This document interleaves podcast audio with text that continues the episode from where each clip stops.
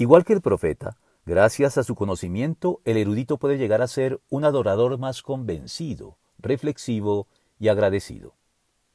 Decía Copérnico que conocer, comprender, apreciar debe ser un modo aceptable y agradable de adorar al Altísimo. La ignorancia no puede ser más agradecida que el conocimiento. Y es que, si bien es cierto que la fe implica siempre aceptar que hay asuntos que no podemos conocer, comprender y por lo mismo apreciar a cabalidad, no por eso requieren necesariamente resignarnos a no conocer, comprender y apreciar cada vez con mayor profundidad y suficiencia aquellas cosas que Dios se complace en revelarnos para nuestro deleite y provecho.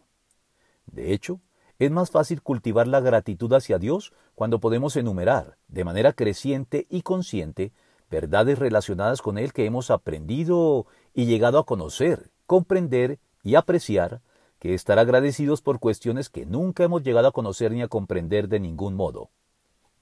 La erudición no es pues en sí misma censurable o condenable desde la óptica cristiana, sino únicamente cuando da lugar a una actitud envanecida por parte del erudito de turno, que es la tentación por excelencia de los eruditos en cualquier campo del saber.